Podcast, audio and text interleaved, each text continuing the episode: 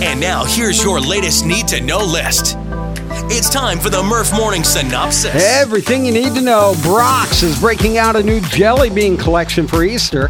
The Easter Brunch jelly beans bag features six flavors that give a tip of the hat to brunch blueberry maple pancake, chocolate glazed donut, mimosa, caramel cold brew, cinnamon roll, and berry smoothie. The candy maker is also introducing for a limited time a springtime soft jelly set. It's got juicy flavors like raspberry, fruit punch, watermelon, green apple, and lemonade.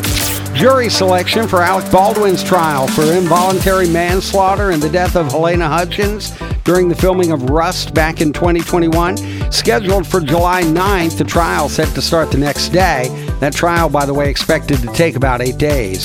And Taylor Swift achieved a historic milestone the first artist to spend 100 weeks at the top of the Billboard Artist 100 chart.